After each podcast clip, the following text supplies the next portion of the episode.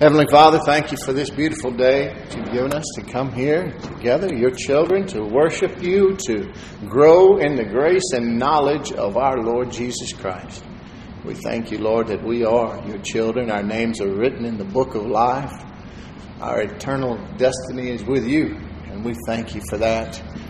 Help us to be strong and victorious in this life.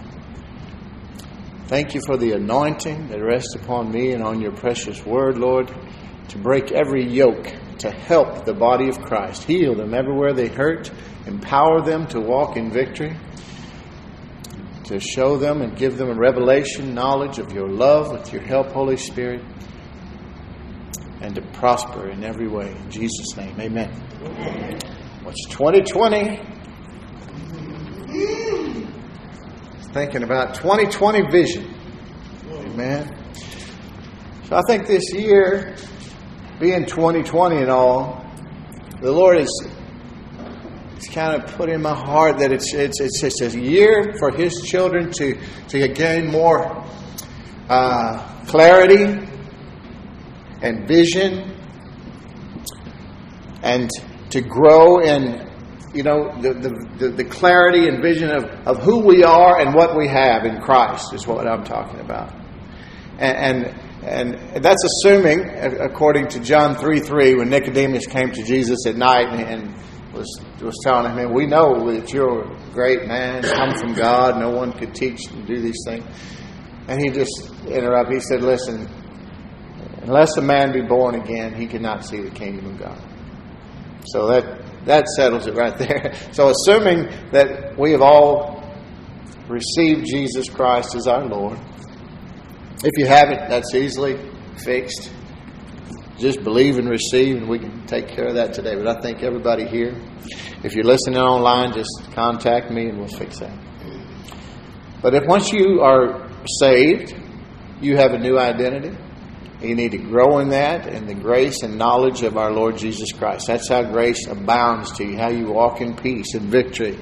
And then to grow in the confident expectation of good from God. That's Christian hope. It's not just wishing, oh, I hope so. No, that's not hope. When I hear people say they hope so like that, I say, you're not hoping.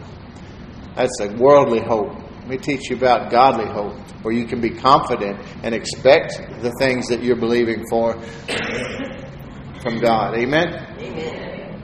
Last week we were talking a little bit about holiness and how that word has become sort of a four letter word to people. It's scary and almost offensive sometimes. Well, nobody's perfect. Well, it's a it's simple, but it's not easy. Okay? The, the we got to understand it. Is what I'm talking about. We're going to understand holiness. What it is, what it is not, how it is obtained, how it is not, and the benefits and the dangers of being with and without. Amen? Sound fair? We talked about it last week some. I tried to get into it, and it, I, I knew it was going to be a rough trip. But we're just going to keep pressing on and talking about it until it until the light bulbs go on everywhere. Amen.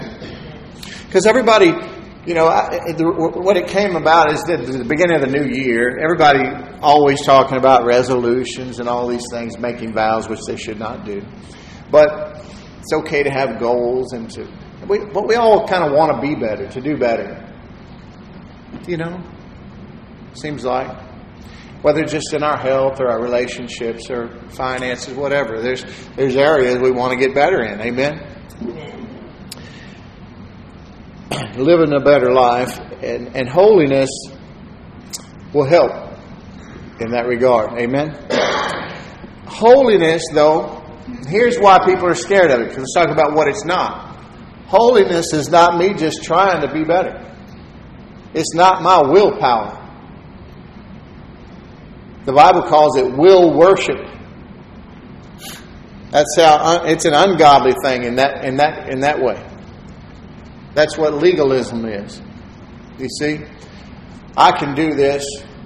I'll do this. And then when you, if you make some progress, you claim it. I did that. And that's not what God wants for us. He wants us to rely upon Him and then to give Him all the glory. Amen? Because it's really only through Him that we can do and be all that He's created us to be and to do. That's what grace is for. So it's not me just trying harder. Amen? And it's not a religious thing. It's not. It doesn't come from pressure of any sort. Not from peer pressure. Not from uh, church pressure, religious pressure, our peers, uh, guilt, condemnation. Jesus bore those things on his body on the cross, and so anytime someone uses those to motivate you, it's not new covenant. Okay.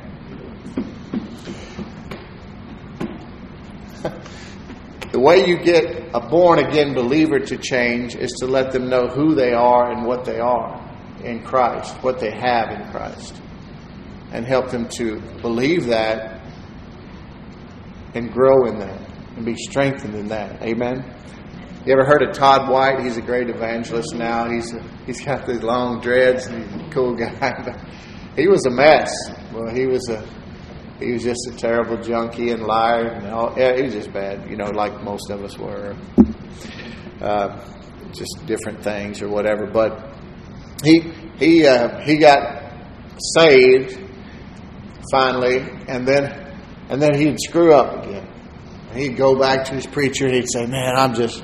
I'm just no good, or I'm this, I'm that, and all this this preacher kept telling him, that's not what the Bible says. That's not what God says. That's not what God says you are. That's not who God says you are. And it would frustrate him, but then he just sent him back out. And uh, finally, he got it. He started to see and believe what the Bible says about who he is and what he had, and learn to walk in that victory. And, and uh, we're going to learn how to sort of draw those things out and to do the same thing and talk about it. Maybe you already know more than I do about that, but we're going to talk about it because Peter said redundancy is good when it comes to the things of God. Amen. Amen. So it's not it's not behavior modification. That's what the world thinks it is. That's why they watch you when you say, "Okay, you've you've got you've you've got a, a new life in Christ now. You're going to church." They start watching you to make sure that they find out something bad about you or see something they feel better about themselves. Because as long as they're better than the Christian that lives next door, they feel like they're okay with God because that's how He grades sort of on a curve, and they know that uh, if their good outweighs their bad, then they'll just make it on into heaven. I used to think like that, but I always wondered, Lord, where is the dividing line? Where is that one guy that he one sin too many, and he was here, and the one that was just like him, but just didn't say the one cuss word extra, and he made it over. Isn't that that just seems so unfair? You, and it would be. It, it, that would be so tough. It's not that way. Like I said, when God sees you, He either sees Adam, the seed of the fallen man, or He sees Jesus, the seed of the reborn, regenerated Spirit of God. Amen. So we need to understand the new birth. See, a lot of Christians have a, see uh, contribute to that mindset in the world by saying that they've changed their lives. God has God has changed my life. In other words, it's like uh, they presenting it, they may be very, very excited about it and meaning well, but they're presenting themselves to everybody they knew as a repaired person, as a repaired old man, instead of someone who died and was reborn, resurrected with Christ, and now old things have passed away. Behold, all things have become new. Now, see, right there is where you're going to lose the world because they can't understand that. It's impossible for them to understand. It's spiritually discerned. And but you have to know it and believe it. Otherwise, you'll continue to live out of your soulish realm, your emotions, and your flesh like you did before. When what you're really trying to learn to do is to live in agreement with the Spirit of God which is in you. when the spirit and the soul touch, the flesh will just follow suit. Amen? so, when I was a sinner, I did some good things. God didn't count those to me as righteousness, though. There might be some temporal rewards because God's principles and God's spiritual laws, they benefit everybody. He makes the rain fall on the just and the unjust. So, by doing good in this life, you're going to get you're going to get a harvest. Even if you don't belong to God. He just has it set up that way. But not righteousness. Not heaven. You know what I'm saying?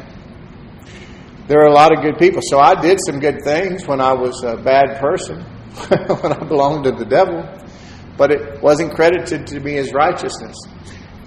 The good news about that is now that you're born again, you still do some bad things. You maybe not the things you used to do, thank God. Like I, I tell people, yeah, I still sin. I not that old stuff, not that overt sin like I used to do, but you know, mostly the battlefield is between our ears, and we, as we growing and it's a progressive thing. Amen? so, but not by trying harder do I get better, but it's by trusting longer. The Bible says that patience and comfort come through the Scriptures. So, and so does faith. So we need the Word. It's imperative that we grow in this and are discipled in the truth because all we've ever learned in the world is a lie. And we have nothing to combat that with. We're left to our own ways, our own thinking, our own devices. You see the world out there, these scholars, and they're figuring everything out. The fear of the Lord, though, is the beginning of knowledge. And so, if they don't have the fear of the Lord, in other words, if they're not they don't believe this, if they're not basing their facts and their reasoning on this, Jeremiah said it's not within man to to to make his own way, his own steps, to direct his own steps. We'll fail every time. Why? Because you're basing it on, you're starting off on the wrong premise, you see? And it's always going to lead you in the wrong in the wrong direction at some point. It might sound good and seem right, and there might be a lot of good things in there because some things are obvious. People have a conscience, but other things, and you can see uh, by the things that are so uh, acceptable and PC these days, all based on lies of the devil. They seem very good, though. If I wasn't a Christian, when I wasn't a Christian, I agreed with them. Hey, man, let everybody be. Que sera, sera. What's it to you? And still, I love them. That's what people don't understand about Christians.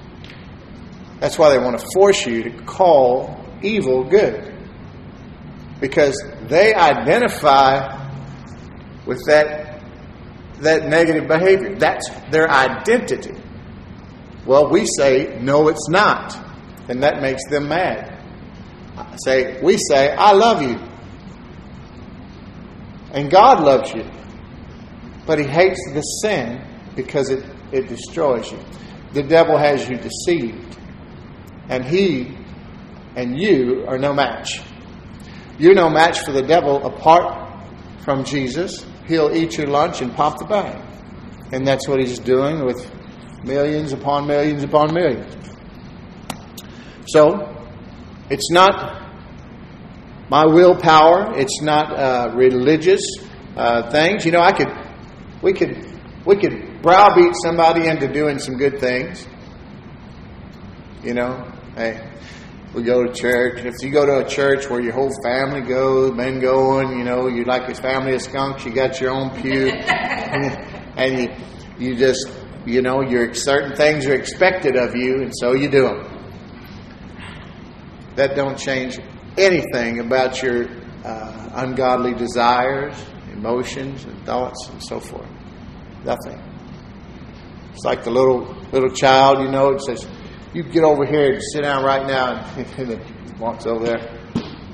I'm I'm standing over here, but in my mind, I'm still sitting over there. yeah, you are. Or I could just, you know, we could change it to a, a pole there or something. Keep you from from doing the sin out there that you were doing. But then what? It, you still, the inside of the cup is dirty, right? And not only that, but now you're pissed. You're bitter. You're angry. You're to hate me. You're to hate whoever change you up, basically. And there's a spiritual way of doing that too. And it's religion. False religion will do that to people. It just makes them more angry. And it doesn't do anything to curtail the sin in their life. Why? And so when Jesus comes, we're set free from sin. That's an important thing. Free to serve Him now. See, unencumbered. Not, the devil can't make us do anything. We can agree with Him if we decide to. Unfortunately, God didn't want robots. Give you a free will. But the good news is, once you have Jesus, there's nothing compelling you to agree with the enemy. You have a choice. And not only that, but He's provided you with everything you need. To everything He's asked you to do or wants you to do. Everything. You see, and let me get to the word here. First Timothy. Didn't I say something about First Timothy? Oh, I know why. Because I wanted. I was talking about legalism and the law and what's what holiness is not. And so let's look at First Timothy briefly. And uh, there's all the T's back there Thessalonians, Timothy, Titus. There we go. Okay. So in 1 Timothy chapter 1, uh, down at the 8th verse, it says, Now we know that the law is good. Okay. but he didn't stop there, thank God. Okay. If one uses it lawfully. Understanding this, that the law is not laid down for the just, but for the lawless and disobedient, for the ungodly and sinners, for the unholy and profane, for those who strike their fathers and mothers, for murderers, the sexually immoral, men who practice homosexuality, enslavers, liars, perjurers, and whatever else is contrary to sound doctrine, in accordance with the gospel of the glory of the blessed God with which I have been entrusted. So, the law is really meant to bring sinners to God. In other words, that if I put the Ten Commandments up here and you had to stare at them for the whole service, you might look away a few times because all it's doing is this is the this is the acute the accusations that the devil used to to accuse you with. You see, this is the holiness of God. There's nothing wrong with the law but it's not something that we would ever were ever able to achieve on our own. And God knew that. So in order to curtail sin until Jesus could come, in other words, if we just took all the speed limit signs down, most of us would still drive in a reasonable manner. You know, we know what's safe, what isn't safe. We don't really need a sign. But there are others who would be doing crazy things. You know what I mean? So we need that law for those because and and there are other things that people would do. Believe me, if you just if you just do a one world government, which the devil is after, take down all the borders and all the walls and no laws and no restrictions and not, that doesn't doesn't promote good. You you send uh, plane loads of cash over to people that want you dead. That's not going to change their heart and make them like you when they're motivated by false religion. You see? Nothing is going to fix that. God has enemies in this world. God has enemies, nations. God set up the nations, the kingdom. That doesn't mean. You know, eh, let me let me qualify that. Everybody in that enemy nation state, He would love to have them all saved. And it's available to them. Jesus died for each one of them just like He did for you and me. And they're welcome at the foot of the cross, level ground. Amen. But, nevertheless, uh, if I get off on that, I'll be gone, gone, gone. so, holiness comes from understanding that the law is not meant for for you. It was never meant for Christians. It was meant to bring sinners to God. It, it, it, for people that still have a conscience, an open heart to Him, it showed them, man, I need a Savior. It's impossible. I, I'm, I'm just a sinner. If that's God's standard, oh my goodness. Lord, help me. Good. That's what Jesus aimed for. Okay? And for others who just aren't ever going to come to Him, well, they need that. They need that law. It's, all right. You know, there are consequences for our actions. And we need some of that in place. but it's not for you. And that's why churches that continue to, to use that as their hellfire and brimstone uh, sort of messages, that doesn't change anybody. If I come in here and I start uh, well, anyway, I'm not even going to mention it. But pre- when preachers preach on a certain sin or something like that, they generally have a breakout of that sin in their church when they when they hammer on it. I don't know what it is. It's like putting a sign. Uh, you never had a rock thrown at your house in 40 years, and you put a big sign in your in your yard that says "Don't throw rocks at this house." Every kid that walks by, they're going to want to throw a rock at that house.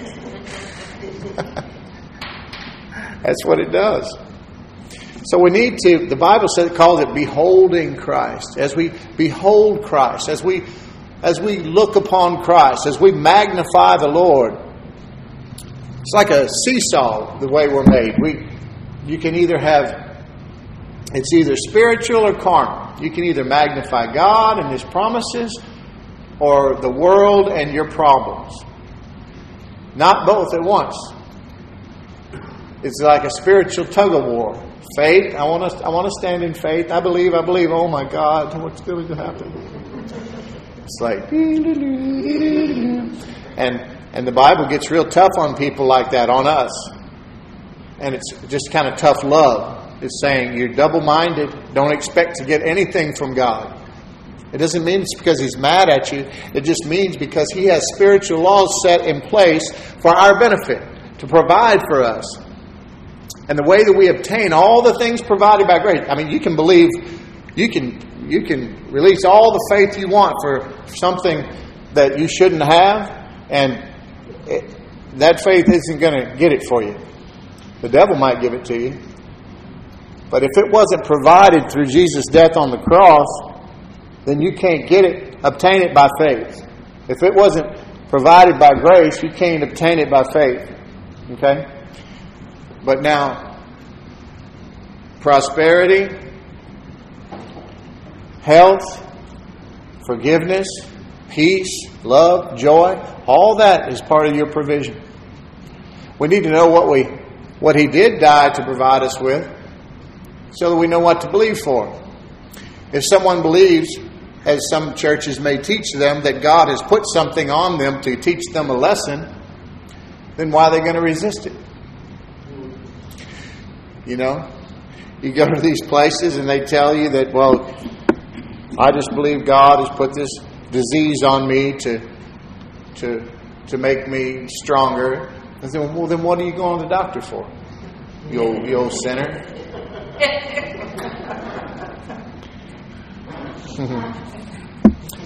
and one thing to know, it's just like a, uh, it's a gradual thing holiness. We're gonna we're gonna make mistakes as long as we're in this flesh. And as we grow in the grace and knowledge, everything in the Bible that Peter and James and John, all of them talk about, it's all about a gradual progression in God. And so be encouraged in that regard because there's there's all sorts of stages of our maturity, just like a just like a child growing up. And you're fine. God has you, you know. And don't be discouraged when it's just not, you know, when some holier than thou person comes and just, oh, I read my Bible 70 hours a day you know, and oh, you shouldn't do that, and God doesn't like that. You know, just just thank them and move on. You know that that's not what you need. What you need is to be encouraged in who you are and what you have in Christ, and know that on the cross He paid for all your sins and forgave you for everything before you were ever born. So these people that say, well, when you receive Him, you, all your past sins are forgiven, but then all your, your new ones, you got to get those under the blood and so forth and so on. Well, that's silly. He only died once for your sins, and that was before you ever committed any. So you better hope He can. Your your future sins are covered.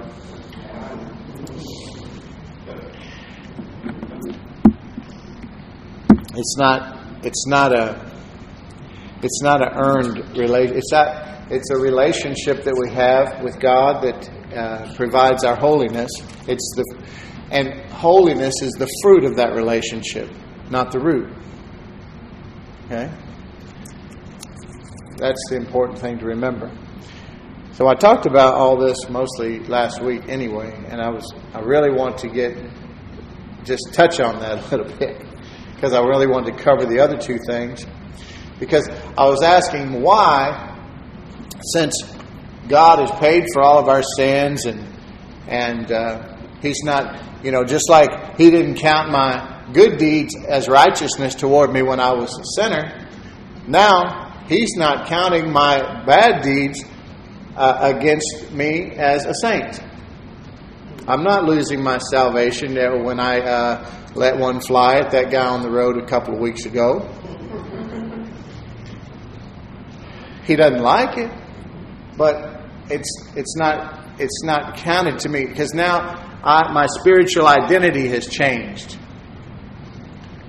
My spiritual address from hell to heaven. Amen. Now I'm seated with Christ in heavenly places, and no one and nothing can snatch me out of his hand. I do believe that you can lose your salvation, but not because God wants it to. I think you can reject him and continue doing so to the point where your heart has become hardened to God and you lose all sensitivity to the Holy Spirit and you can turn your back on God. But you don't have to go around fearful. It's not it's it's a conscious thing. It's not a and that's only for a mature believer, somebody who knew what they were doing. You see what I'm saying? And I could get into those scriptures. I don't know why I even went there today because it's a whole thing, but that's maybe somebody needed to hear that. Ephesians, let's just go to Colossians.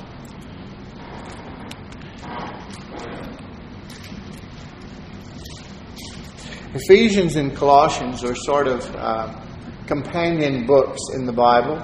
They're very similar. They're just two different letters written by Paul to the church, uh, one to Ephesus and one to the church at Colossae, but they're very similar in their content, um, but different. But the, the first part, like in Ephesians, the first few chapters are telling you who you are and what you have now in Christ, what's been done on your behalf.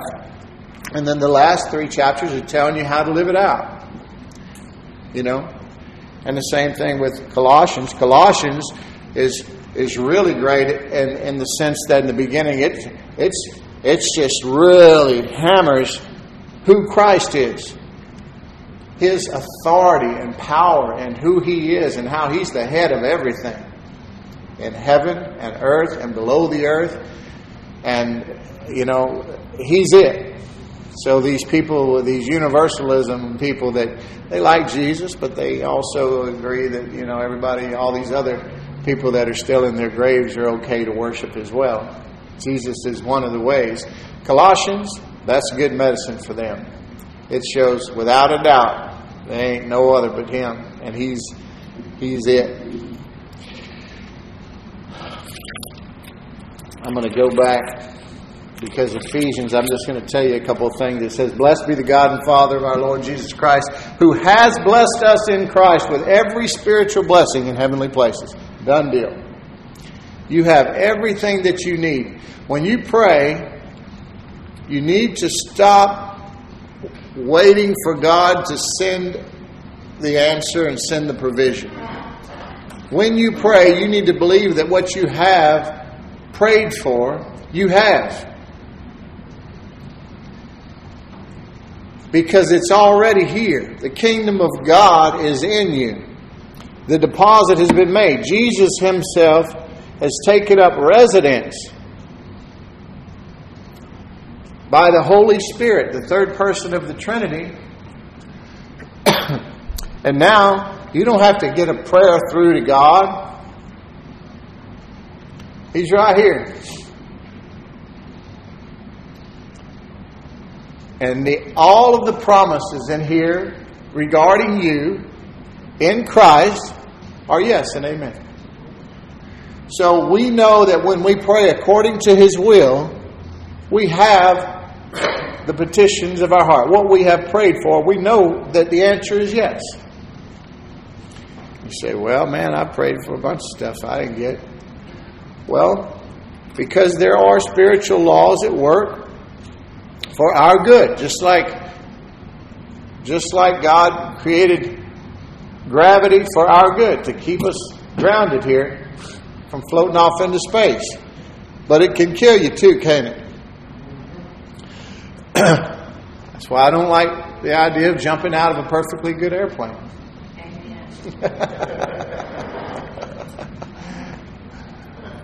there are spiritual laws in place for the same thing the law of sowing and reaping. Yeah, like I always say, if you, what you have isn't enough to meet your need, make part of it your seed. Don't eat your seed. God is a God of multiplication. He will you you you you plant out of a out of a, a pure heart what you have decided in your heart. See, that's why I don't talk about say everybody needs to tithe, everybody needs to do this, because I don't really want somebody to until they get a revelation of it from God. If some people need help with that, I'll help them, and, and, from time to time I teach on it so people will have an understanding of sowing and reaping, because that's a law, a spiritual law that God has in place. It's not ever going to go away as long as this world is here, and He put it in place for as a benefit to His children. But some of them don't understand it, and so in some cases you have people that have been in churches for years and years, and they've been tithing and doing everything, but they've been doing it from a legalistic mindset, and they're not prospering.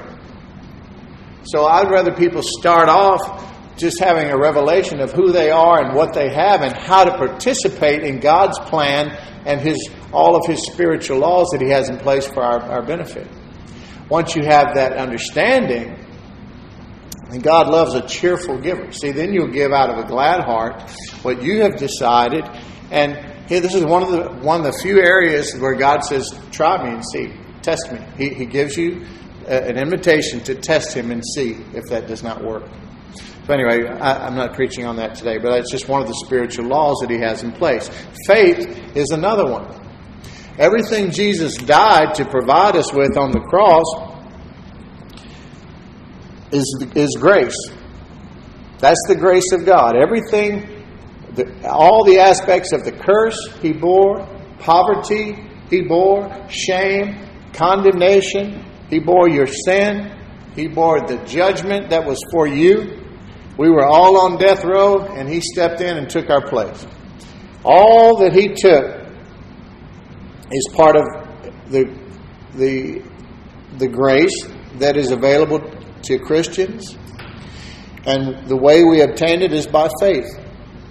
Faith is the hand that reaches out and obtains the things provided by faith. So the rest of the Christian life, once we're born again, once the old man is dead, and we have been resurrected with Christ, free of the bondage of sin and of judgment, then the rest of the Christian life is just learning how to rest in what Jesus has already done. And through that rest, we learn to appropriate what has been provided by grace. How would you like to learn to appropriate all that He has for you? Because He says you can't even imagine all the good things He has in store for you. And He wants to show you those things. Trying to get to some things. I want to show you something. In Colossians chapter 2, we okay on time? Yeah. Colossians chapter 2.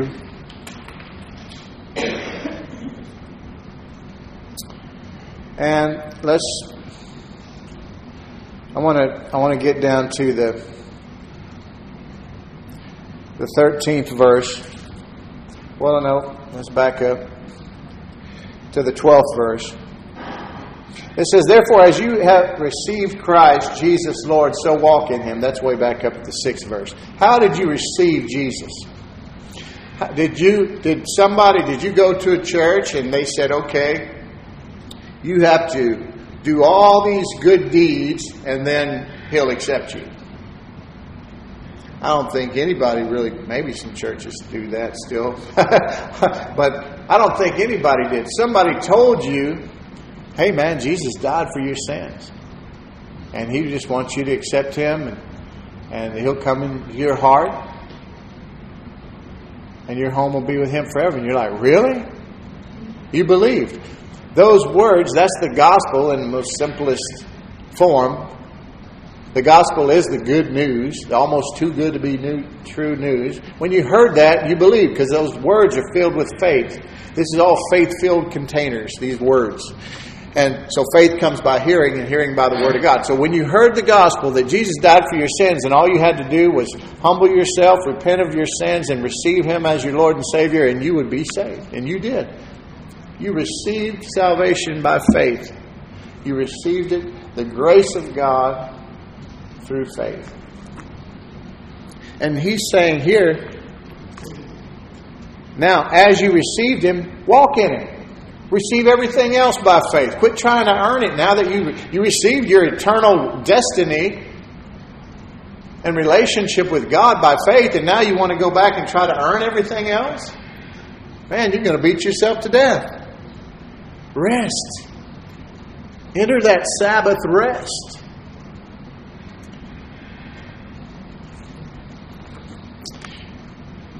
The 12th verse, having been buried with him in baptism with Jesus, in which you were also raised with him through faith in the powerful working of God, who raised him from the dead, and you who were dead in your trespasses and uncircumcision of your flesh, you were dead. You were born dead.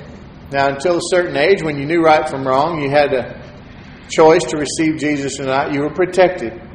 But basically, you were born with that corrupted seed of Adam. And until you received Jesus, you were really dead in your sin and trespasses. All have sinned and fallen short of the glory of God. And the wages of sin is death. So you were dead, just like Adam and Eve were dead, although they lived for hundreds of years after they sinned, they died immediately. That's why we talk about spirit, soul, and body all the time. Because if you don't understand that you're a spirit with a soul riding around in a body, you won't even, you'll say, well, God said they were going to die, but they didn't, so none of this really means anything. Yes, they did. They died spiritually that day. And you were born spiritually dead. And so you were just doing what your daddy, the devil, wanted you to before you knew Jesus, like everybody else. He was pulling the strings. Anyway, God made alive together with him, having forgiven us all our trespasses. There we go. Praise Jesus. By canceling the record of debt that stood against us with its legal demands. Then he set aside, nailing it to the cross. All the Remember those commandments I told you, chiseled in stone, the handwriting of God that the devil used to accuse you with. Look at that. That's what you got. You want you want to go to heaven. You got to be. Look at that. That's what God says. Look at you. You know. You know what you did. Satan is the accuser of the brethren, and what he used to accuse you with was the law of God. Show you how holy God was, to show you how unholy you were, and to get you condemned. Said Jesus took that and nailed it to the cross with him there, satisfied, settled. God's wrath, judgment, all poured out on Jesus on our behalf. Now it's put out of the way. Now watch this, it gets even better. He disarmed the rulers and authorities and put them to open shame by triumphing over them in Him. He disarmed the rulers and authorities and put them to open shame. When you search this out in the original languages and everything, and he's talking to a, uh, a culture at the time that was familiar with Roman rule, okay? And when they when they would conquer uh, say a nation came against them and they would go to battle and that, that king was scaring everybody and destroying their people and killing and raping and stealing and all that and, and then they went out to battle against him and they defeated him they would get that ruler that king they would cut his thumbs off and his big toes off and they would tie him up strip him naked and pull him behind a cart or a wagon or a horse through town. They would have a parade as the army entered in victorious, and that ruler of that defeated army, helpless, unable without thumbs and toes, you can't run, you can't hold a sword. He would never, naked and humiliated, powerless. He was put on open display. That's what was harming you, our people. That will never harm you again. He was using that as an example to show what Jesus did to the devil. Amen. Or oh me. That's good news.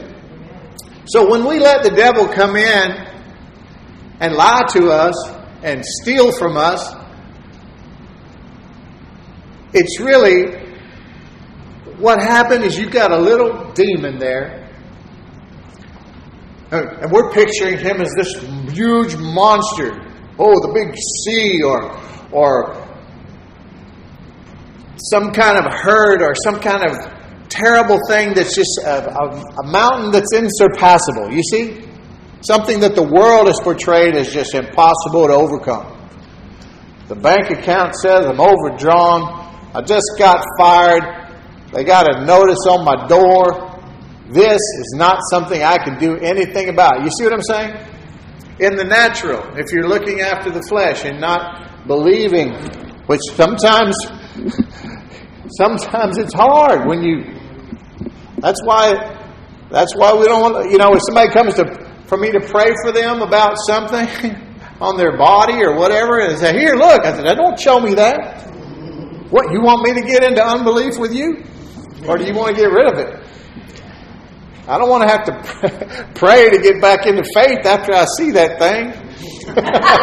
Just tell me what you got, and I'll we'll get rid of it. but I have a friend that he was he was he was trying to get it. Somebody passed away, in his family, and, and, and in that room there was demons. It's just long story short. And once he found out, you know, something about spiritual warfare, he was going to get rid of them, right? And he was prayed, prayed, he was going to go in there. And when he reached for the doorknob, he heard the Lord say, You got it all wrong.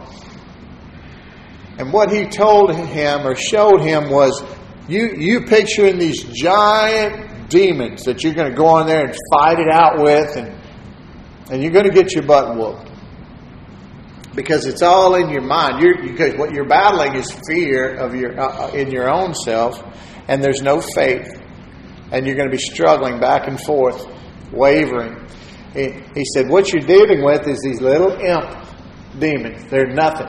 They're all. they're, even their hands are tied. All they can do is yell at you accuse you, scream at you, get you to try to get you mad, try to get you into unforgiveness, try to get you into fear, try to get you into unbelief because they don't have any authority. Just like this ruler, conquered ruler, the devil has no authority anymore against you except what you give him.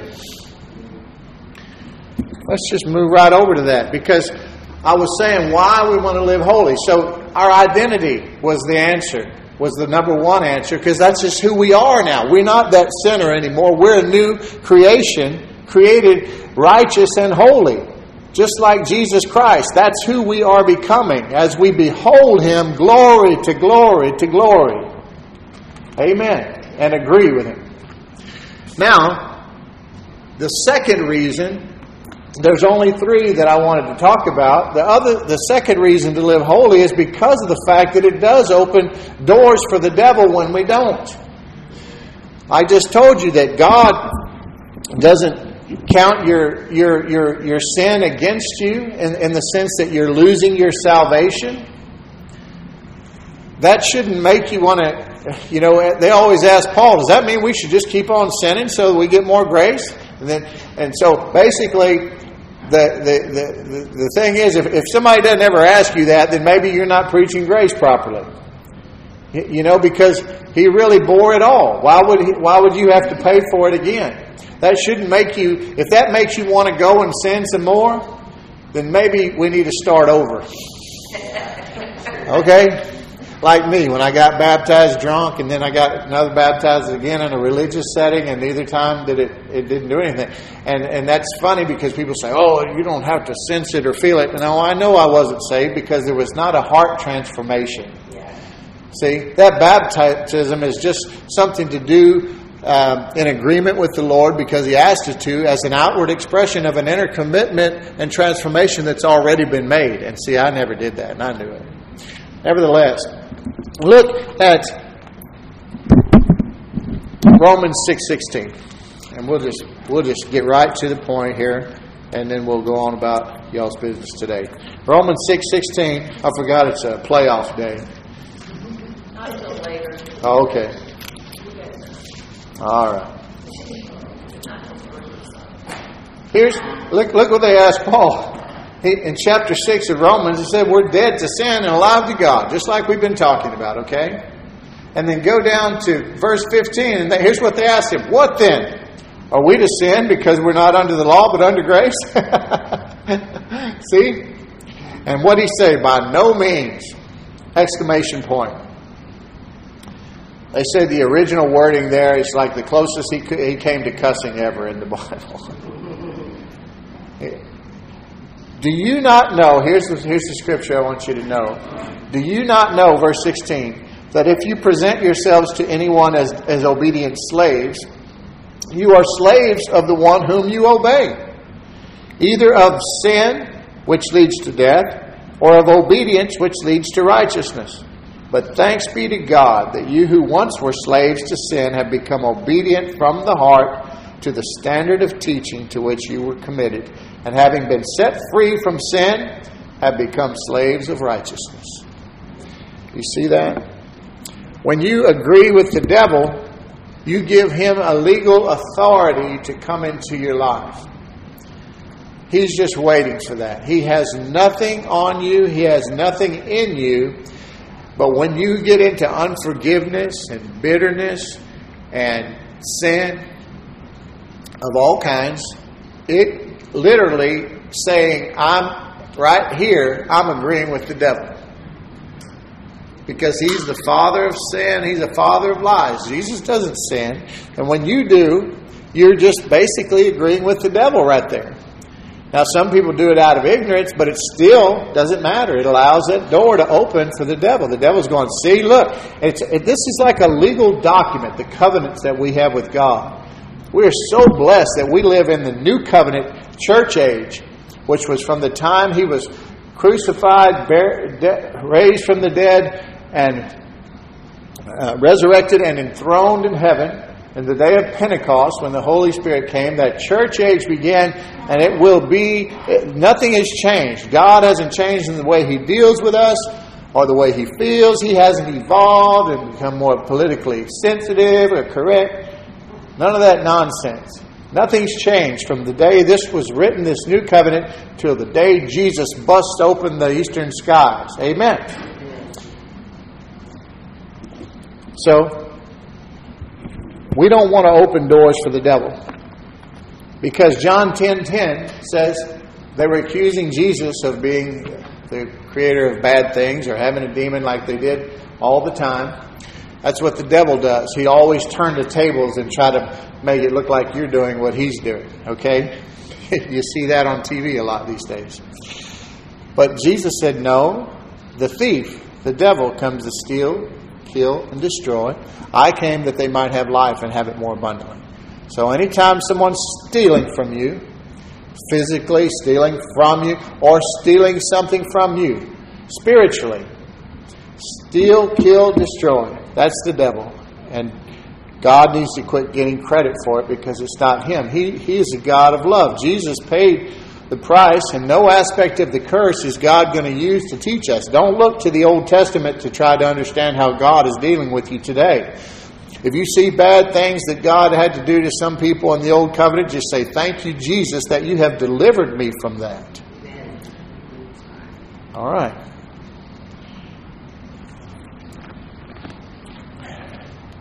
James 4 7, and we're almost done.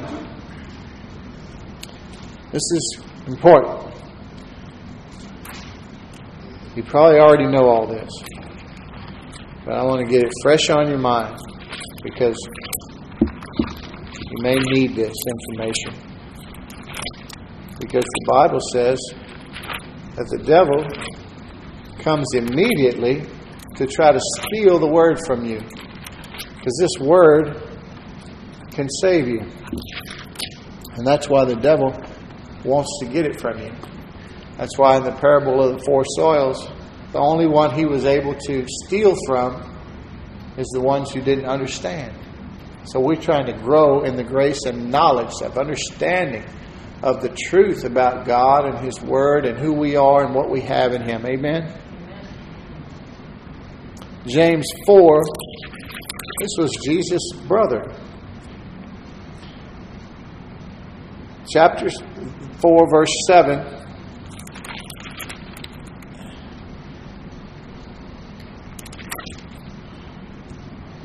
Submit yourselves, therefore, to God.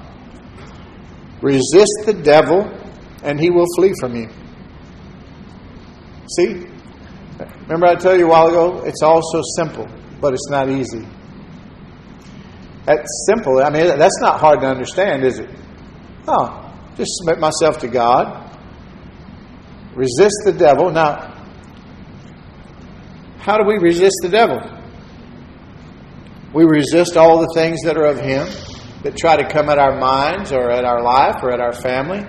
We recognize it as something that's not of God and we reject it verbally, mentally, emotionally, whatever you got to do. You stand strong against the enemy, and he will. Now, let me qualify this. Some people get so off into this that they're so focused on the devil that they end up giving him more access into their life. They start getting into spiritual warfare and they see a demon on every doorknob, and the next thing you know, that's all they talk about, all they think about. The Lord rebuke you, Satan, da da da da da da. And Jesus is sitting over there saying, What about me?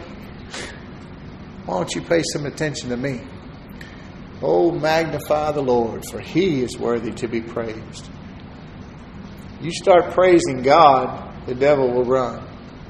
So it's better to to praise the Lord, to give thanks to God, than it is to fight the devil. You see what I mean? You rebuke him, you send him on the road, and that's it. Don't give him any more time. You go right back to thanking God and praising Him and learning about Him and the promises He has for you regarding that area of your life. And you speak that. You create an apostolic atmosphere in your home, in your family, in your relationships, in your job. You speak into it. Speak godly things into it. My God shall supply all my need according to His riches and glory. the other day, my wife was about to pull out of the driveway, and uh,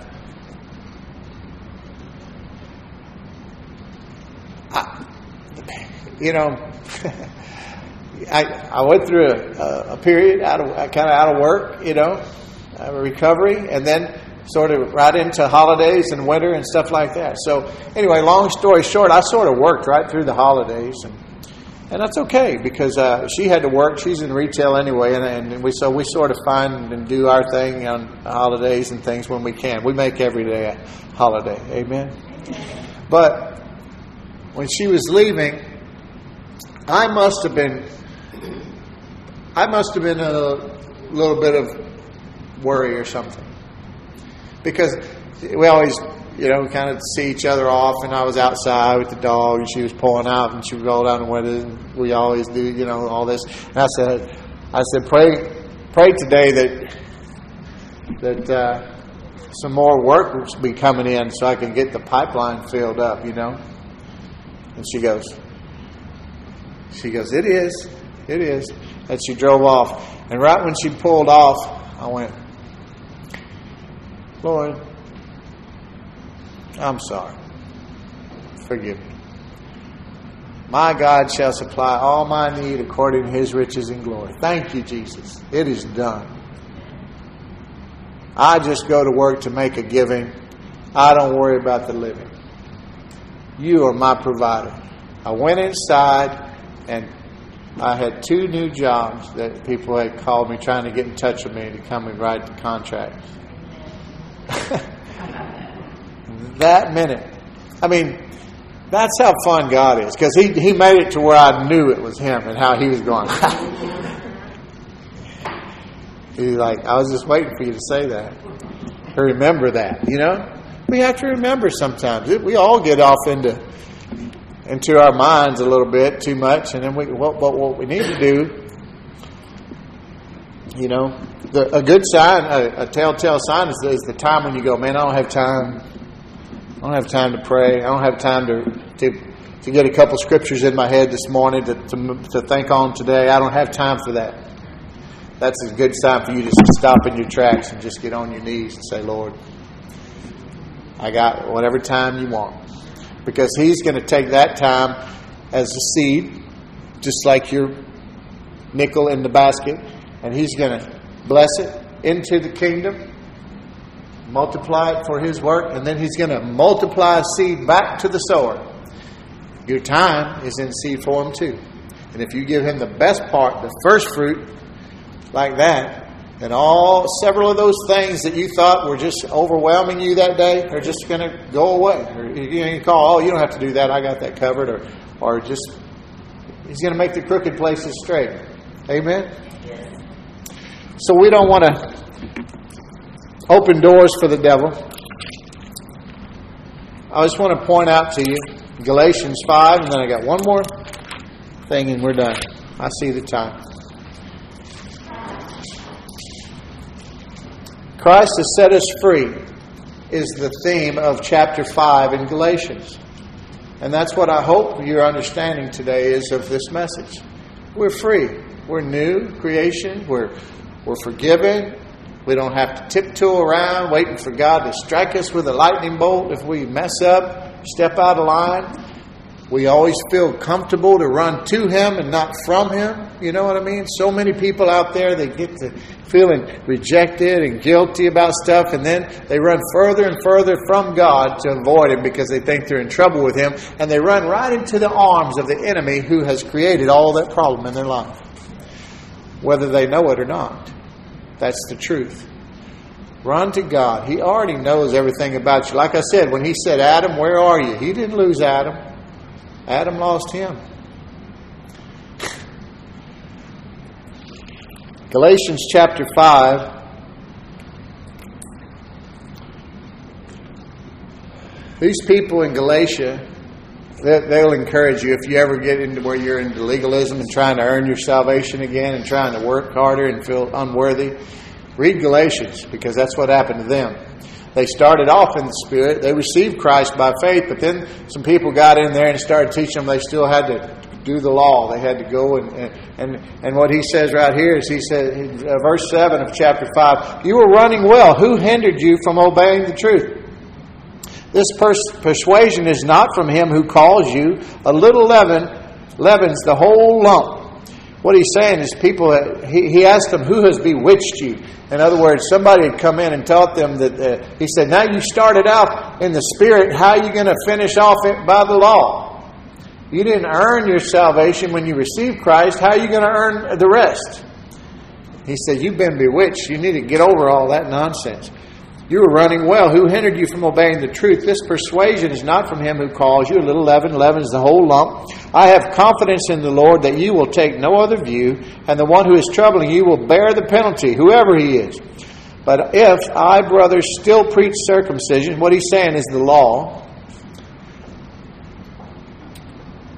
why am I still being persecuted? In that case, the offense of the cross has been removed. I wish those who unsettle you would emasculate themselves.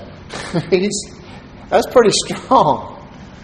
He's saying, Man, I came and I preached the gospel, the good news about what Jesus did and died for you, and you received it in love and joy by the Spirit, and then now you're trying to continue on in the law, trying to earn it, earn it after you've already been told. He said that whoever's teaching you that, he needs to just go kill himself.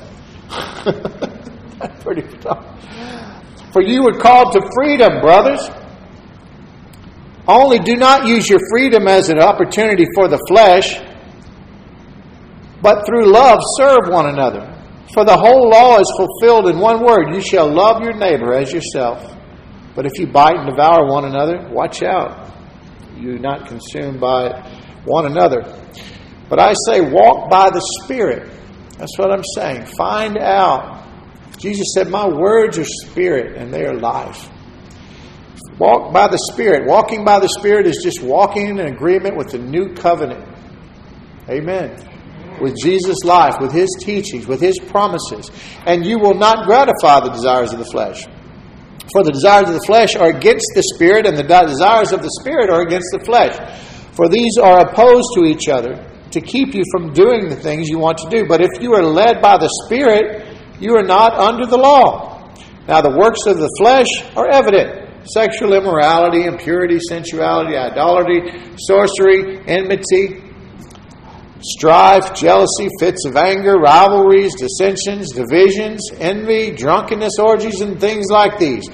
He's putting all these things in there to show you listen, all these things Maybe you used to do some of them, maybe you still want to. You need to recognize these things are not of God, these things are of the enemy. And if you engage in those things, He's drawing you back in. Why do you want to go back to the, to the pig pen that Jesus pulled you out of? I warn you, as I warned you before, that those who do such things will not inherit the kingdom of God. But the fruit of the Spirit is love, joy, peace, patience, kindness, goodness, faithfulness, gentleness, self control. You have all of those things. That's the character of God love, joy, peace, patience, kindness, goodness, faith, meekness, and temperance. That's God's character, and it's full blown and full grown in your spirit. And as you practice it, it will get more prevalent in your life. That's how you grow in it. It's already in you full blown, but you can't discern it with your soul. So now your soul is being renewed, your mind and will and emotions, according to the Word, as you agree with that character right there. That's who you are. You have all the love, joy, and peace you will ever need and ever will have. You just need to draw it out. The measure of faith is the, is the dipper, and the well is the mind of Christ, the kingdom of God in your born again spirit. Amen? And that's how you draw it out.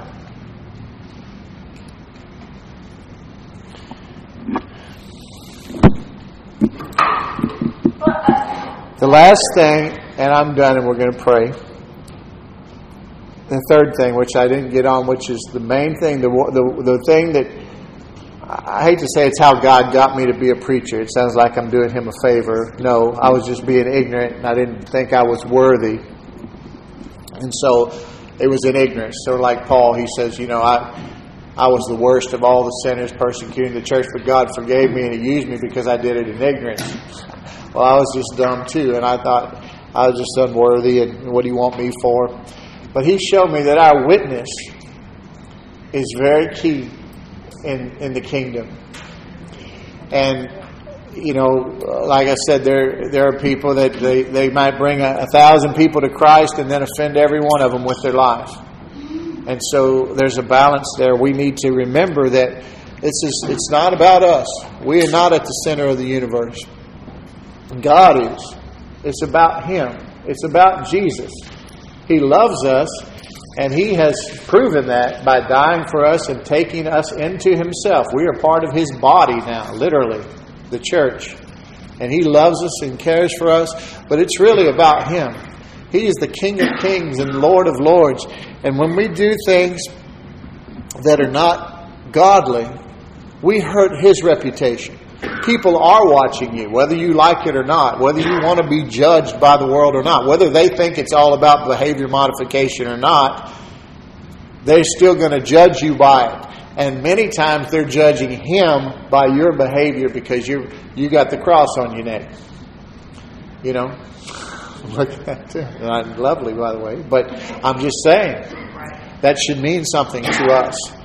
We, when we get a revelation of His love, and His sacrifice on our behalf, it will cause us to live a holy life. It will make us love Him more. And out of that love will spring the holiness that He's asking us for. And the Sermon on the Mount, they call it in Matthew chapter 5. And I'm this is this is it. Matthew chapter 5. He said,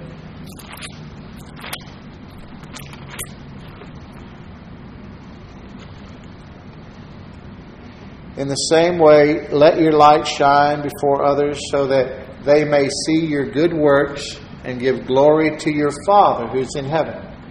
You see, it's all about God. It's, it's, and, and you see this at, as you're reading and doing your Bible study from now. And remember, I said that. And you'll see, as Paul, especially, and all these in the epistles in the back, when they're telling you to do these good things and do these good deeds, it's not Eh, eh, they, they always start off by qualifying it, just like Ephesians and Colossians. The first few chapters are telling you who you are and what you have and how it's and nobody can take it away from you. And now you are in Christ. Now you are created righteous and holy, and you don't have to earn your salvation. And then it tells you to go and do these good things. It doesn't put the, the, the cart before the horse. It tells you that here you you've been given the power and ability. He's in you, and He just just let Him live through you, and He'll do all these things naturally. You don't have to do it to earn, and if you make a mistake, you're not losing your salvation. But by the mercies of God, because of every good thing He's done for you, and because we're trying to grow the kingdom, populate heaven, and vacate hell, please let your light shine before others so that they will see and be. You, Paul, Paul told the Hebrews as he ministered to the Gentiles, he says, I'm trying to make my own people jealous of what you have in Christ now, so that they will also come to Him. We want to be able to give a good report. So just let your little light shine, the song says, and uh, and that way when when people see it, they will they will say, "Man, that's." Uh, you know, I, I, I've I've been blessed in that regard. When I really came to know Jesus, I've had I've had people tell me from time to time, and I always feel unworthy. We always do to some degree. And that's just pride, still trying to leave the body. But I've had people, I had a, a guy that we become friends 10 years ago. He sat across my kitchen table trying to list a house for me for sale, and, and he couldn't stop staring at me. And when he was about to leave, he says, Man, I, I want what you have. And I didn't have to ask him what he was talking about. I knew, I said, Well, it's free and and we've uh, we went to church together for many years after that. But he grew up in church, and he said, "I want what you have." He saw the Spirit of God, and I was blessed yesterday. They called me from the uh, the chairman. Uh, uh, of the, the Houston Livestock Show and Rodeo, the, one of the directors from my committee called and he said, "Will you do the invocation this year at the at the main ceremony for the, um, uh, the barbecue for Saturday night there?" Said, Absolutely. He said, "I can't think of a a, a, a better man And I said, you know, I just, it's hard to hear that. But I said, of course I'll do it. It's, it's my privilege as well as my duty. But that's, you know, that's, I want, we want, not for me, but for Jesus. I want, I want that kind of a report from my life. I don't, believe me, I, uh, my wife might have a different perspective, but, but, but you know what I'm saying. We want to do the best we can for Jesus, not, not so we can earn a place in heaven. He's already given us that, man. He died for that, and He's not to. He, he's He's not uh, someone who takes back what he gives us. Uh, when he, on John 14, 27, on the night of his betrayal, he, he told the disciples, he says, Peace I give to you, my peace I give unto you the kind of peace that sleeps on the boat in the back on a storm, you know. And the, the, but he said, "Not as the world gives, do I give unto you." In other words, I'm not going to take it back. Let not your heart be troubled, neither let it be afraid. Dear Lord, thank you for your precious word and for this time together with your children. Thank you for helping us to grow and in your grace and knowledge. And thank you for showing us, Lord, that holiness is not anything to be afraid of. It's a blessing and it's a gift from you, that it's who you are. And as we let you live through us, it just comes natural as a byproduct of the relationship that we have entered into with you.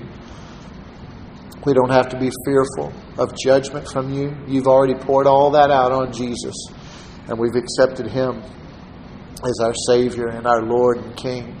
So thank you, Father. We love you and we thank you, Holy Spirit, for leading us and guiding us and teaching us as we go through this life and walking in to walk in power and victory and love and peace so that others will see our light and, and glorify you, Father. In Jesus' name we pray. Amen.